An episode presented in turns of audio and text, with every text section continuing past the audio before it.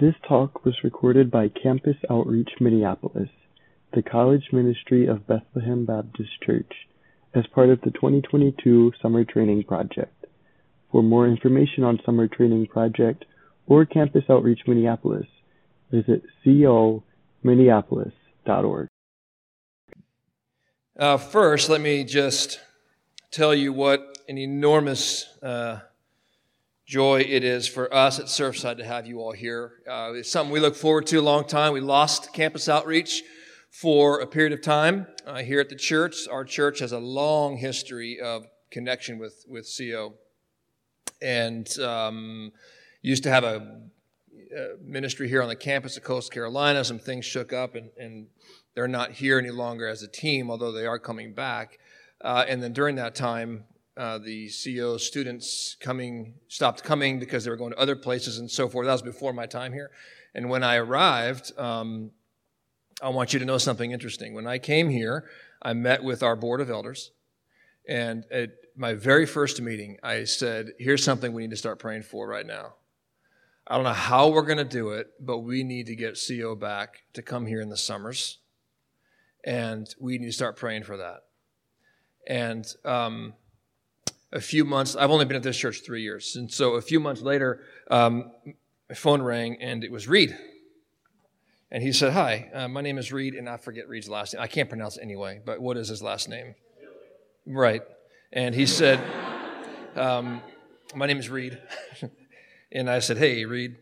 I'm with Campus Outreach, and we'd love to like come down and send all kind of students to, to Surfside again, like you know we used to do, and so forth. And that set into motion a tremendous sense of joy on the part of our church, part of our leadership, and so forth. You guys have no idea what you represent in the life of our church, and uh, I'm just profoundly grateful for each of you uh, coming. It's something we look forward to. Um, some of you, I hope, will come back again. I'm sure there are some seniors, and this will be the last for you. Maybe you'll come back to this area when you've got a family of your own for vacations, and you'll think, hey, I used to go there when I was in college. Uh, some of you younger folks, uh, younger students, Lord willing, you'll come back again uh, next year and the year after that, and we'll look forward to that. So, uh, just a little bit of a personal testimony of my own. Thank you for your ministry to us um, just for coming and being present and a part of things. Okay, we're going to take something of a hard turn now uh, this evening because we are going to talk about heaven. And uh, it is uh, usually when I give lectures or speak of, pardon me, of any kind, I like to bring with me resources. Here are some books, and buy these books and ask for them for birthdays and Christmas, and add these to your library and read this book and that book. Well, when you're going to talk about heaven, that's hard to do because there's like no books on heaven. Nobody writes much on heaven. Uh, what we do write is pretty limited, and usually it's from our imagination. The reason for that is there's very little in the scripture about heaven and that is intentional. That's on purpose. I believe this is a part of God's work in sanctifying our imaginations. He gives to us just a little bit in the scripture of the hope of heaven. And uh, this is where some people get a little squirrely also. We start thinking about heaven in all kind of weird ways. So we want to go back to the Bible and look at what the scripture has to say about heaven and then, more importantly, or more specifically for our context tonight, we want to talk about not just heaven as a place, but the hope of heaven. That's our task. We're going to talk about the, the hope of heaven that we have. And I hope to encourage you, I want to encourage you. You're just starting out your race, so to speak.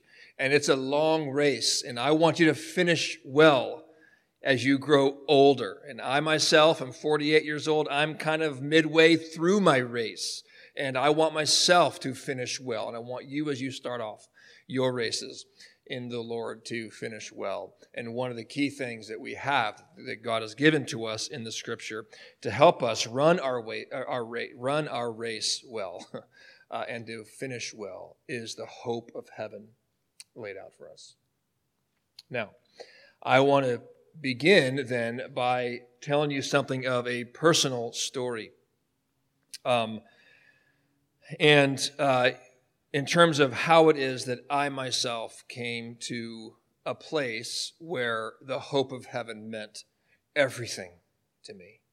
Everything to me. um, talk about heaven, you talk about the hope of heaven, we're going to talk about the reality of hard things in life.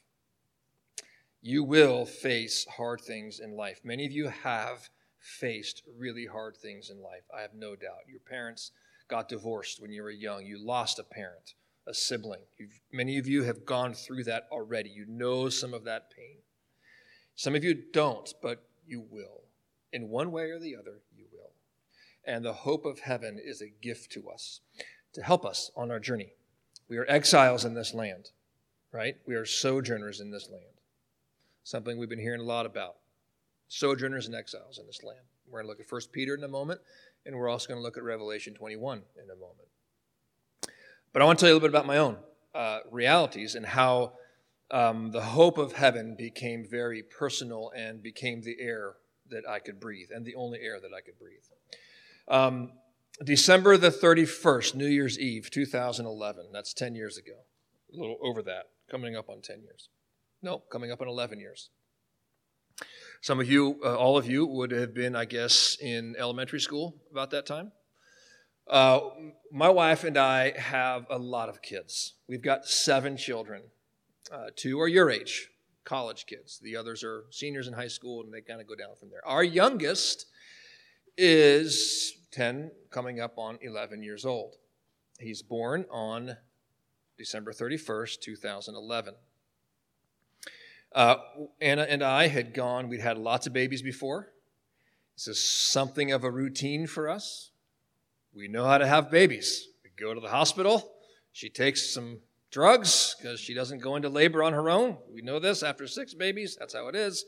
She needs to be induced. We have the baby. We go home and we see you next time. Um,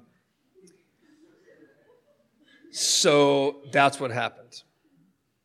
Uh, we go to the hospital. It's December 30th, actually. And um, when you are checking into the hospital to have a baby, they always have you there early. It's like 5 o'clock in the morning. Get here at 5 o'clock tomorrow. And you go.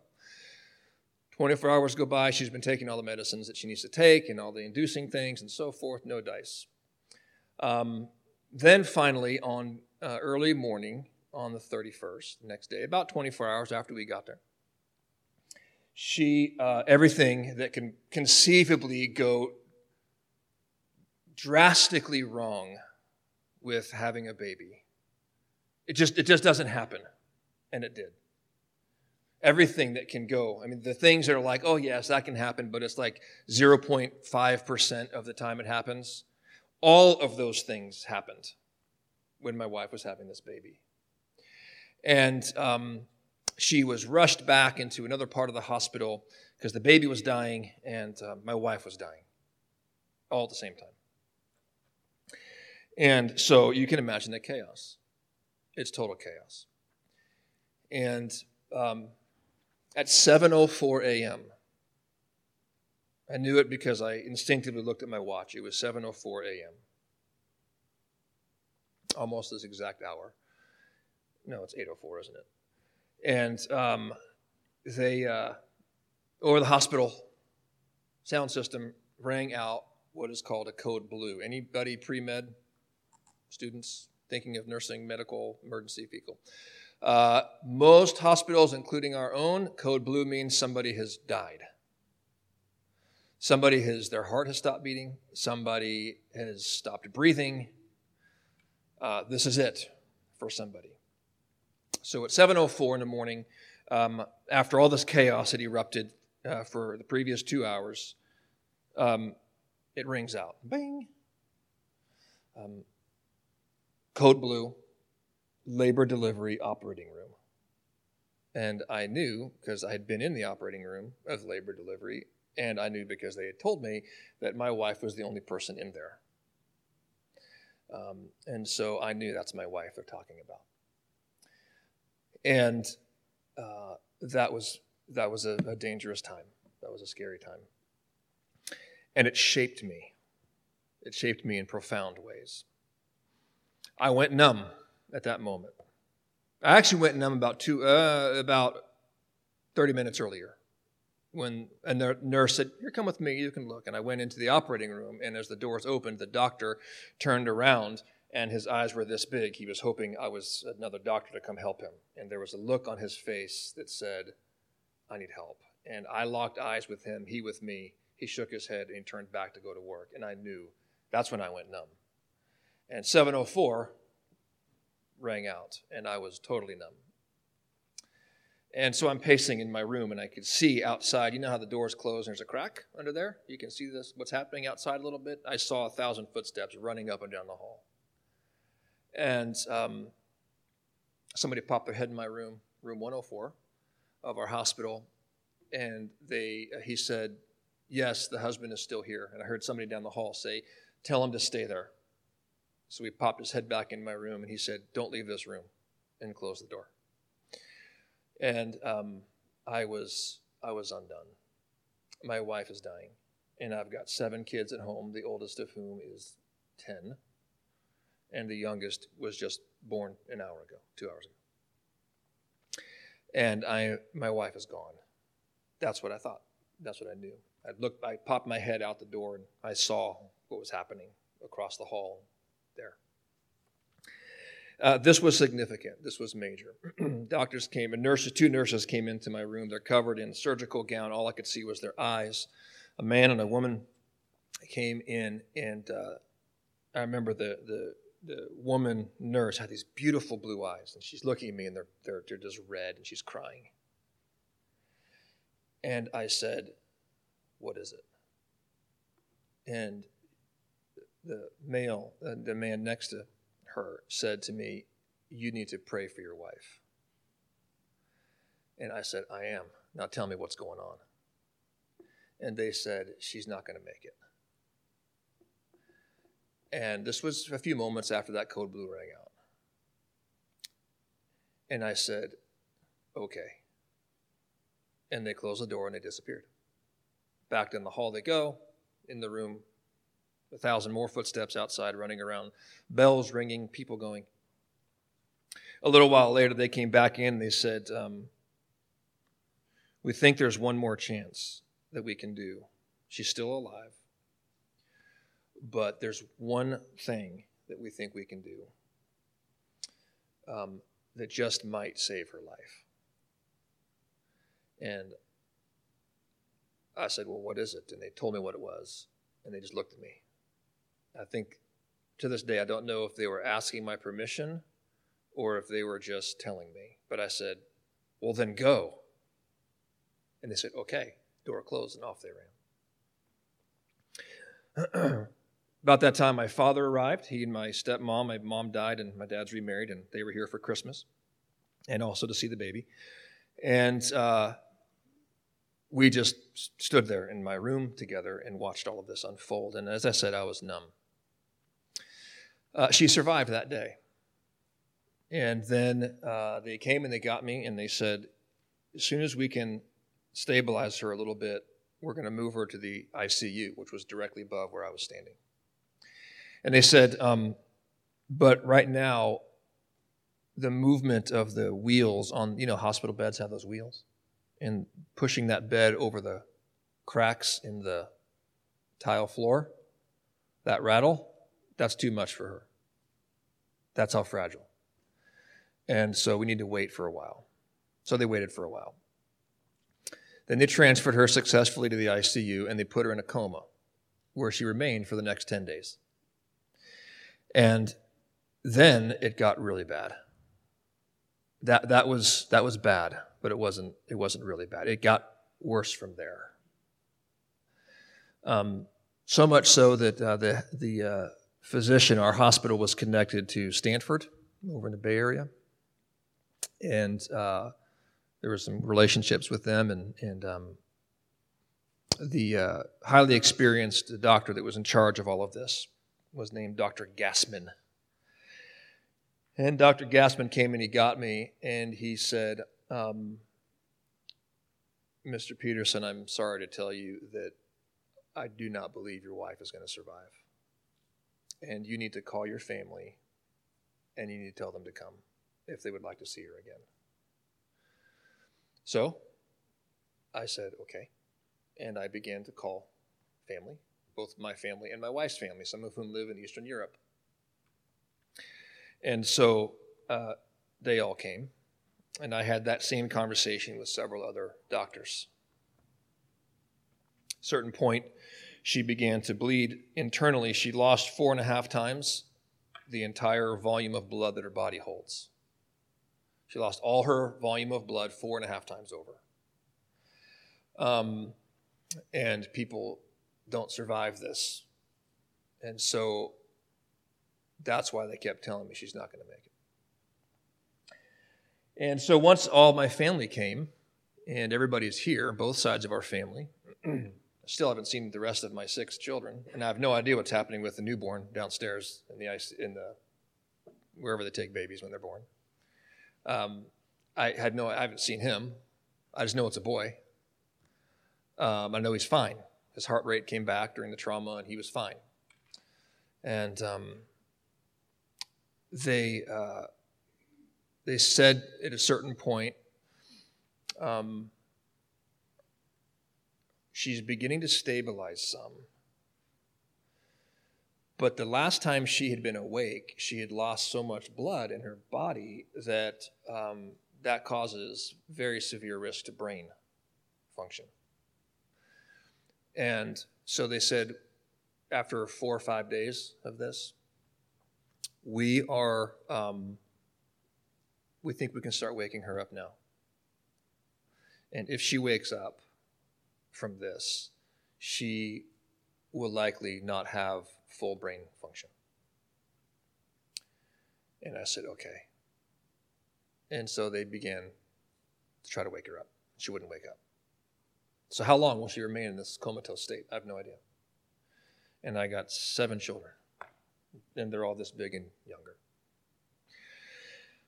Um, elders from my church came was a pastor at that time of a PCA church, at this point in Fresno, California, where you will know. And um, I met with them in a little room off the side over there. And at that moment, this would have been January 4th or so of 2012. At that moment, when we sat down to pray, there were three or four of us in this little room, and I was undone, as you can imagine. Not only did I learn how to pray at that moment, that's when I learned the hope of heaven. That's when I learned it. Because if my wife doesn't wake up from this, or if she does wake up and her brain doesn't work anymore, my life is a thousand percent changed. And I don't know what I can do to keep going on. I don't know how I'm going to go on. I don't know how I pastor a church. I don't know how I raise children. You start thinking these things. Will I get married again? Will I see her again if she passes away? Um, and I knew for absolute certain at that moment that the scripture was true, that this life is but a mist. You all live in cold weather. In the wintertime, you walk outside, you breathe out. What do you see? Your breath. It blows around. And in, in an instant, it's gone. That's life. That's how long it lasts. The only reason that I can keep pressing forward and keep on in faithfulness to my Lord is if I believe that soon this life passes, and awaiting me is a glorious inheritance. And there, my wife will be awaiting me. That's the hope of heaven. And I learned that in very real time. Some of you have met my wife. She survived. Nobody has any idea how in the world she survived and has full function because it just doesn't happen. Uh, she awoke from this coma 10 days later on Jan- January the 9th, which was one of our son's birthday. We have enough kids that almost every day is somebody's birthday. January 9th, one of our boys turned five.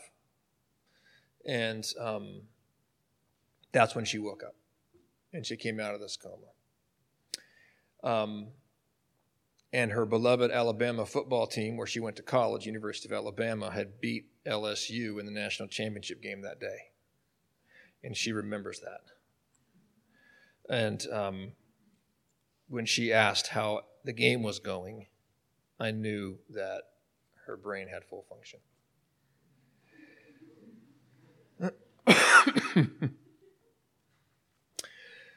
so, that's a little heavy. But that's life.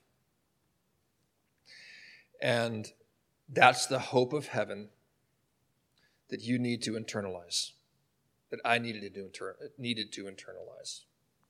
Those things were theories for me until suddenly I was faced with the most pain that I could possibly endure. And that's what I learned. Now, scripturally, we ask this question What does all this mean for living as sojourners and exiles in this life? What does the hope of heaven mean for us as Christians awaiting a glorious inheritance? Because in this life, we are exiles and sojourners. This is not our home. And if you turn towards treating this world as your home, I promise overwhelming affliction awaits you. Affliction awaits all of us, sad reality of some kind. And some of you have endured it already. But if this is your home, this is all there is, this is it, What we're after is the hope of heaven. So, that's what I want to talk about. Probably talk a little bit even less than I have already on this. But what I want to do is walk through a passage of the scripture. I'll make a couple of references to some other things, and then I'll close with some quotes by some people that knew something of the hope of heaven. Our passage is Revelation 21 that paints this picture for us. At verse 1, this is the Apostle John. Context here, he's exiled. He's on this island near part of the Greek area, that part of the world, Greece and so forth, this island called Patmos. That's where he is. He has been exiled because of his faith. And while there, the Lord does something unique and allows this vision for him to see things. That's what he writes down. That's the book of Revelation. Then I saw a new heaven and a new earth. For the first heaven and the first earth had passed away and the sea was no more. And I saw the holy city, the New Jerusalem, coming down out of heaven from God, prepared as a bride adorned for her husband. And I heard a loud voice from the throne saying, Behold, the dwelling place of God is with man he will dwell with him, and they will be his people, and God himself will be with them as their God. He will wipe away every tear from their eyes, and death shall be no more. Neither shall there be mourning, nor crying, nor pain any more, for the former things have passed away. That, that matters. Verse 5 and he who was seated on the throne said, Behold, I am making all things new. Also, he said, Write this down. These words are trustworthy and true. he said to me, It is done. I'm the Alpha and the Omega, the beginning and the end. To the thirsty, I will give from the spring of the water of life without payment. The one who conquers will have his heritage, and I will be his God, and he will be my son. Living as sojourners and exiles awaiting our inheritance. I want to work backwards through that passage. If you have your Bibles there, backwards from verse, uh, He will wipe away every tear. Verse 4. We're going to work backwards from verse 4 on up to verse 1. The former things have passed away. This is all about the experiences in this life that are common to man. What are some of those experiences in this life that are common to man? Some of them are good. Relationships are good. Marriage is good. Having children is good. Having success in your chosen profession is good. Uh, buying uh, the home you want to buy and building a life and cultivating your life and cultivating your marriage and your family, that's good. Jesus says even that is passing away. Why? Because something greater is yet to come. In other words, the, even the best of this life is passing away, and that is only true, and that can only be good for us if what the living God has secured for us surpasses what is best in this life. The former things have passed away, the good things, but also the hard things, the bad things, the tough things in this life are also passing away. Um, the scripture tells us something that is paradoxically impossible which is as the apostle paul would say to say the romans for instance rejoice in your suffering that is a paradox that doesn't happen you can't do that not unless you go through this rejoicing with christ and trust, as I said on Sunday, in the goodness of his sovereignty. When I was going through all this with my wife, I knew at a certain point in time I'm going to have to go home and I'm going to have to gather up all my children and I'm going to have to tell them two things. The Lord took your mom, and the Lord is good. How do you do that?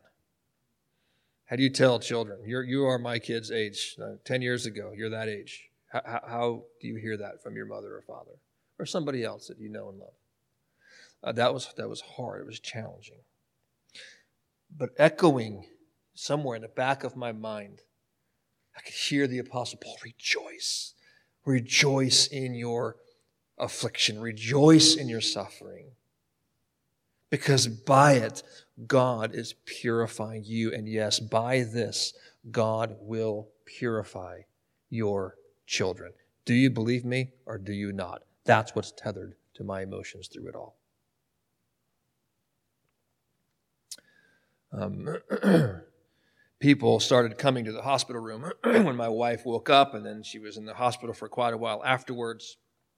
Um, and all these people that we didn't know, doctors and students, and just kept coming in and looking at her and uh, saying to her, "You're the you're that person." It was it was quite a array. So there was a uh, doctor, the one I mentioned, who uh, I popped my head in during the emergency times. And on the 31st, his eyes were this big. I met him later, a couple weeks later, at the hospital, and um, he told me the story from his perspective. And he's not a believer. He's uh, from another part of the world, uh, Muslim by faith. And he said uh, to me, I put my whole body up over the top of your wife because there was nobody else in the room except the nurse that was working on tools and the other nurse that kept bringing blood. That was it. It was a shift change. And people had left early. So there were, there were down people. And then they were up people because the shift changed. Then there was double the people. It was a very interesting little time. Shift change was at 7 o'clock. This was 7.04. So he uh, was by himself for a few moments. And uh, not to be too graphic, but it was a, it was a it, he points to the ceiling and he said it was a bloody scene. I'm sorry to tell you. There was, there was just blood everywhere. Total chaos. And he said, I wrapped my body over your wife. It's total chaos. He says, I've been doing this for 25 years. And he says, I, I let go of your wife. And I put my hands up. And he said, I said out loud, Oh God, help me. And I went back to work. And he said, from that moment on, everything I was attempting to do began to work well. Every vein I needed to find, I could find a vein. Every tool I needed, they brought it to me just right, and so forth. And he says to us, as we're all gathered and everybody's bawling, he said, um, I don't know much, but I'll tell you this much. He says, as, as a physician for 25 years, I'm telling you this your God saved her. Now, that was a powerful testimony because this was not a believer. Um, and he said, I don't know him. it felt like the Apostle Paul, you know, in the first few chapters of Roman of the book of Acts. I don't know him. And of course, my family are all, many of whom are believers, virtually all of them believers. We're all just jumping at the bit. We know him, and this God whom you say is unknown, we shall make known to you. and um, why do I say that? Well, the unbelieving world that suffers cannot find the reason or the ability to rejoice in those sufferings. The, the unbelieving world will find rationale. They will do their best to find rationale for affliction and suffering. But they can't because there's no hope of heaven. What is here is all there is. The believer suffers, and that suffering compels the believer to experience, in, uh, to experience God in ways that people just don't experience God. Nobody wants affliction. Nobody wants suffering.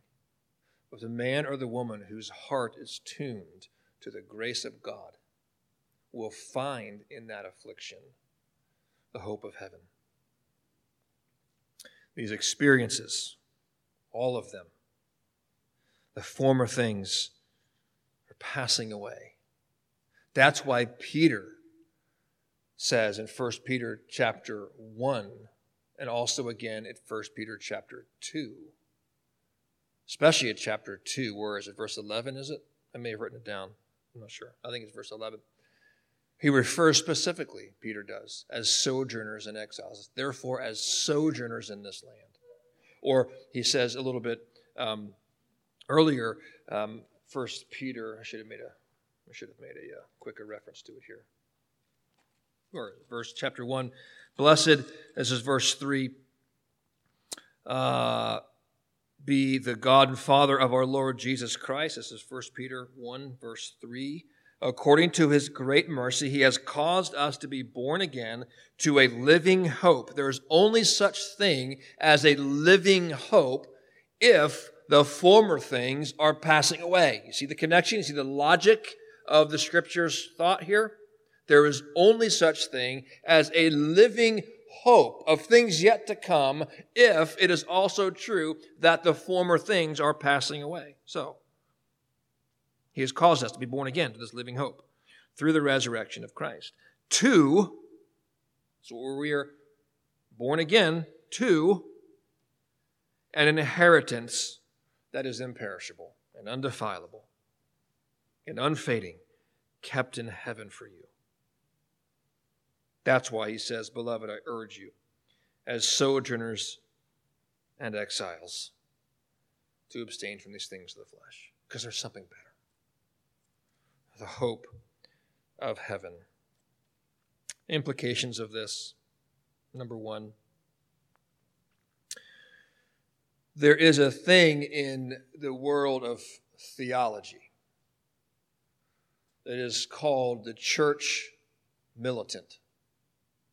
That means that the community of believers in this life still go through all the muck and mire of this world, of this life. The church militant. We, we walk with humility, grace in the Lord. That's the church militant because we are not there yet. While the church is the church militant, while you are part of the church militant as a Christian, the first implication is be invigorated to give yourselves to the body of Christ as she awaits her future glory. Be invigorated by the hope of heaven to give yourselves to the community of the believers as she awaits her future glory. Because these things are passing away. So be with people who are passing away. That lesser things are passing away for greater things yet to come.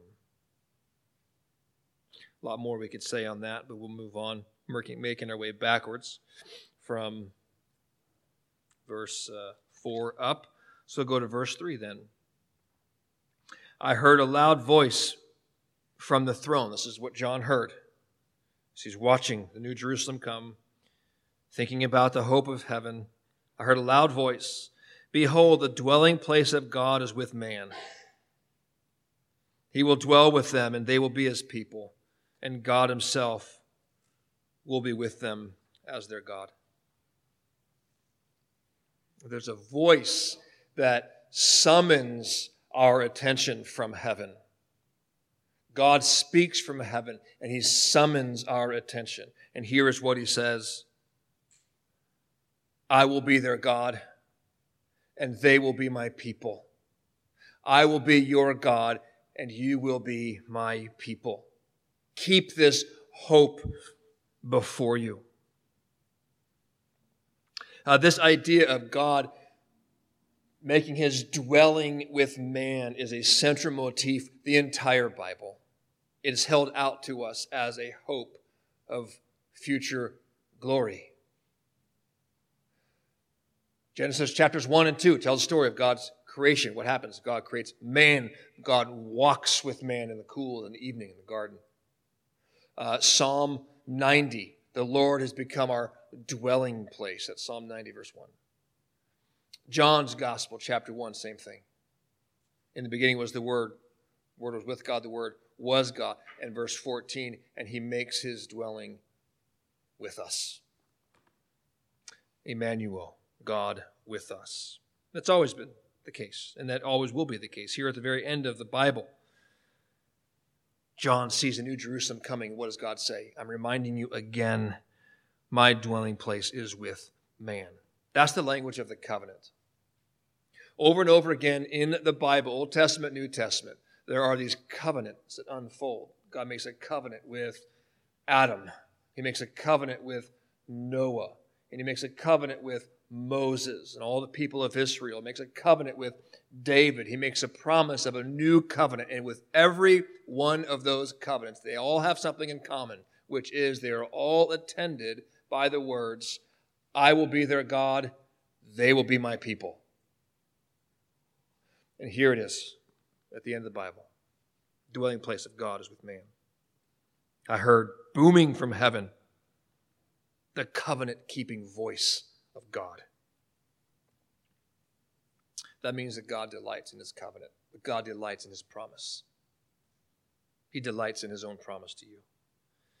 He delights in his own faithfulness to his promise. God delights in that. God delights in his own word to you. He takes pleasure in his own word to you. He delights in you yourself, in his people. One of the last books of the Old Testament is the book of Zephaniah. And that chapter 3 at verse 16, I don't have it exactly memorized, but if I may summarize, he will sing over you that God sings over you. He delights over you. Why? Because he is delighting in his own covenant, in his own faithfulness.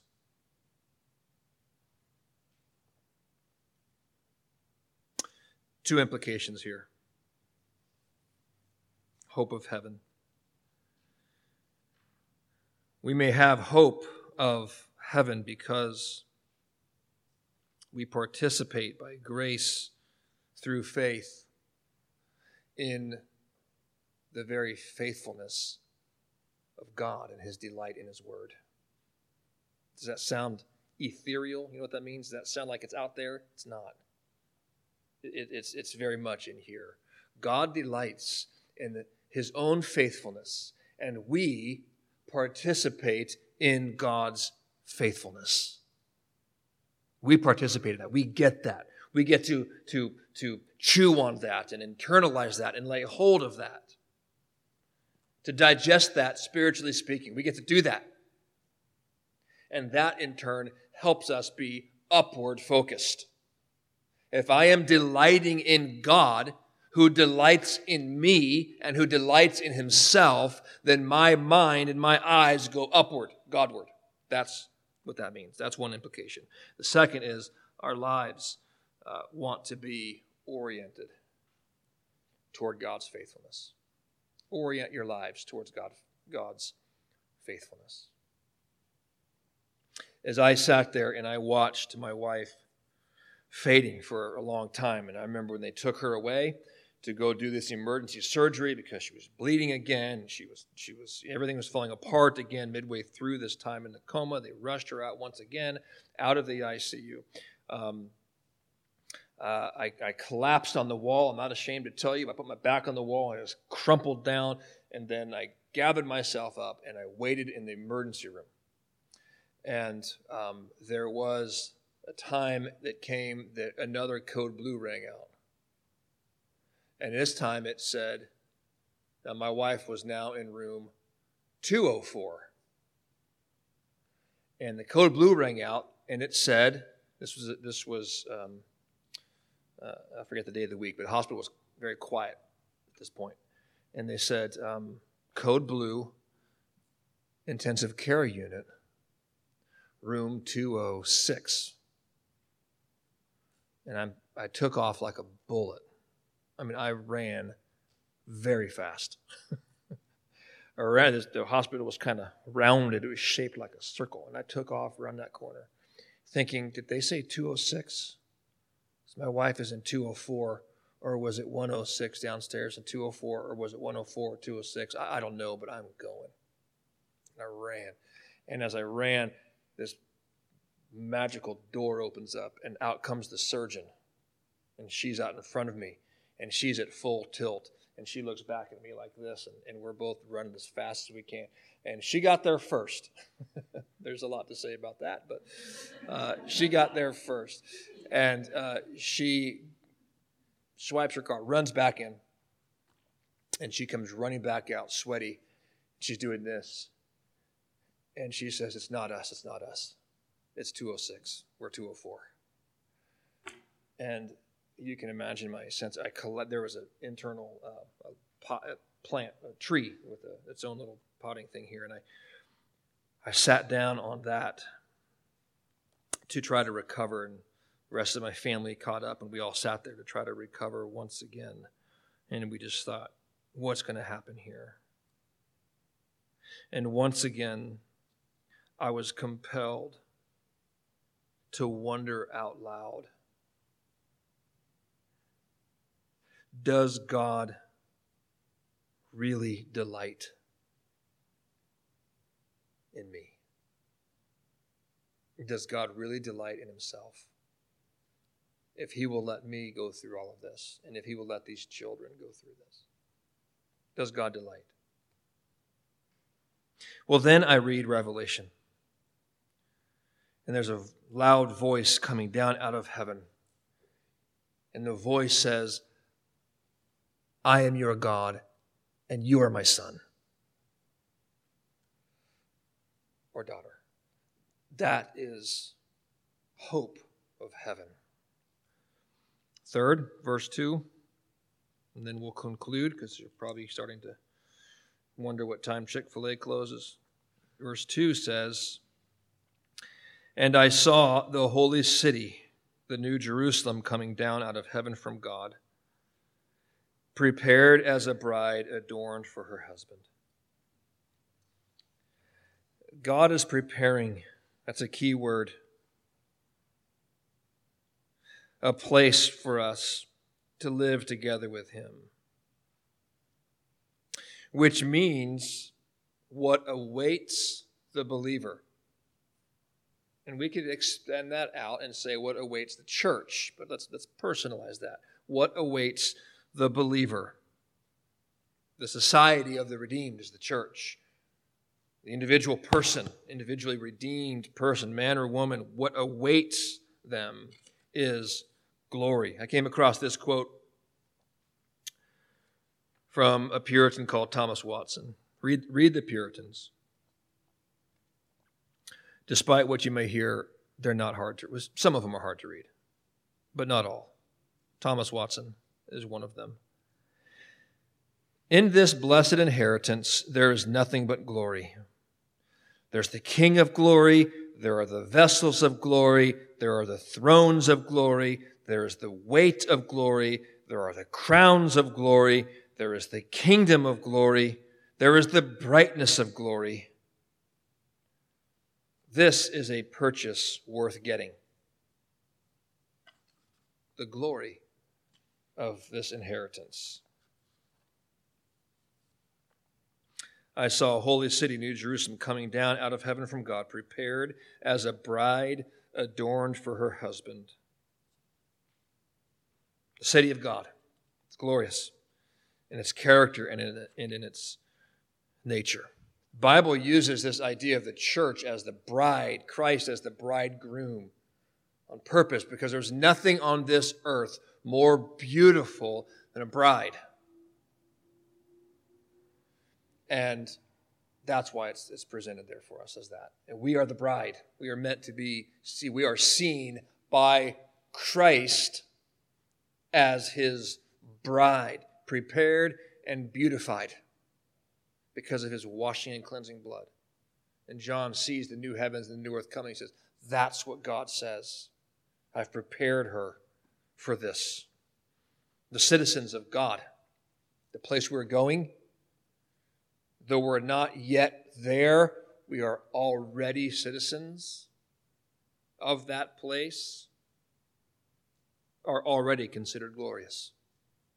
Think on that. All your filth, oh, all that sin you keep running back to over and over, you know it's wrong. And all those insecurities that, that you know are wrong, God deals with those things on the cross, washes them away by the cleansing blood of his own sacrifice, so that he looks at you and what he sees is a little piece of the glorious bride of Christ which is all believers together. That's what awaits us. We are already considered glorious. It's a glory that will not fade, but it will be replaced with a truer and final glory that is bestowed on her. Implication of this the future of the bride, if my future is greater glory, then what I must be on earth is a person who not only honors that hope, but also honors the other people near me who have the same hope. Does that make sense? I need to honor my hope with my life. I also need to understand I'm one piece of a much broader movement of the gospel. And so I honor the people in my life who have the same hope that I have. Advancing the health of the bride of Christ, advancing the holiness of the bride of Christ, advancing the mission of the bride of Christ, because God the Father sees the bride of Christ as a whole through his Son as glorious. All right, then verse 1. Then I saw a new heaven and a new earth. For the first heaven and the first earth had passed away, and the sea was no more. It's interesting to note here that um, in the Old Testament, for the Old Testament Jew, the sea is a place of chaos. It's a place of, of fearfulness. These were fishermen. They get on the sea, and the Sea of Galilee was notorious for looking beautiful at 2 o'clock in the afternoon and having a tempest unmeasurable at 2.30 in the afternoon. These winds come off these, these mountain slopes out of nowhere these little valleys and all the wind comes through those valleys and whips up onto the sea of galilee. And, and the sea is a place of chaos. It's a fearful place in the bible.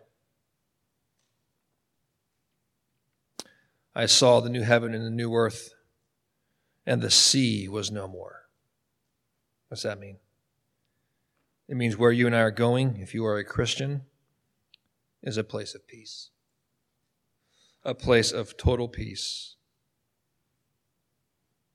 and the things of chaos in this life are no more.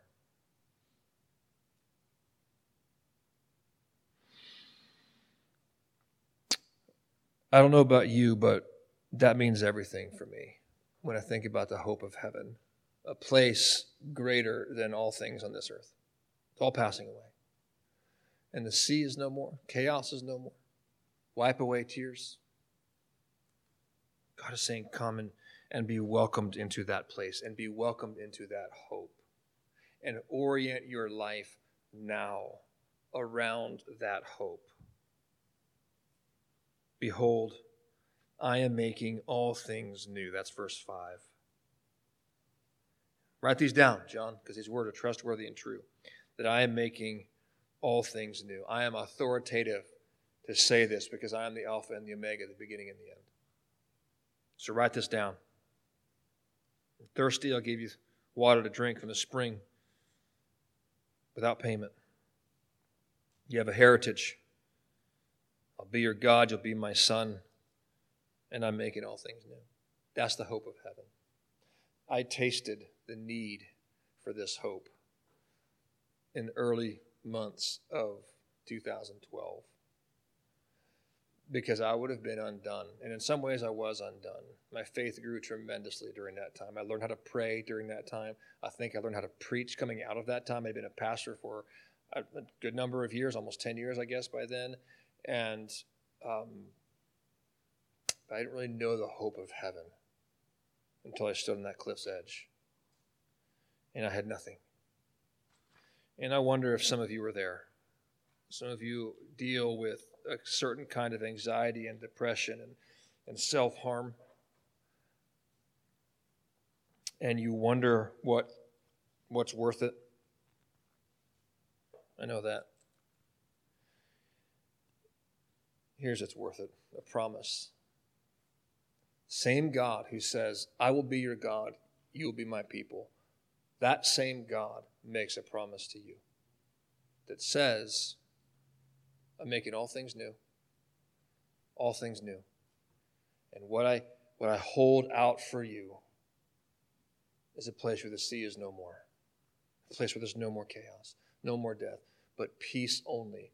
So orient your life around that now. Do that now. That's when you will learn joy. That's when you learn joy and peace in this life. Because the hope of heaven is there for us. Let me pray. Our Father, uh, you are good and kind to us. We have fun in this life. We are meant to enjoy this life, to have fun in this life. But we also remember that at stake in this life are much greater things. What you've provided for us is all sufficient for the life of joy and peace in Christ. Though we taste it already, we are not yet home. Would you orient us each increasing ways towards our heavenly hope? Come, Lord Jesus. Bless us greatly. We ask it all for Jesus' sake and for our good. In his name we pray. Amen. Amen. Thank you, guys. Thank you for listening to this message from the 2022 Summer Training Project hosted by Campus Outreach Minneapolis, the college ministry of Bethlehem Baptist Church. Please feel free to share this message with others, but please don't charge, edit, or alter the content in any way without the written permission of Campus Outreach Minneapolis.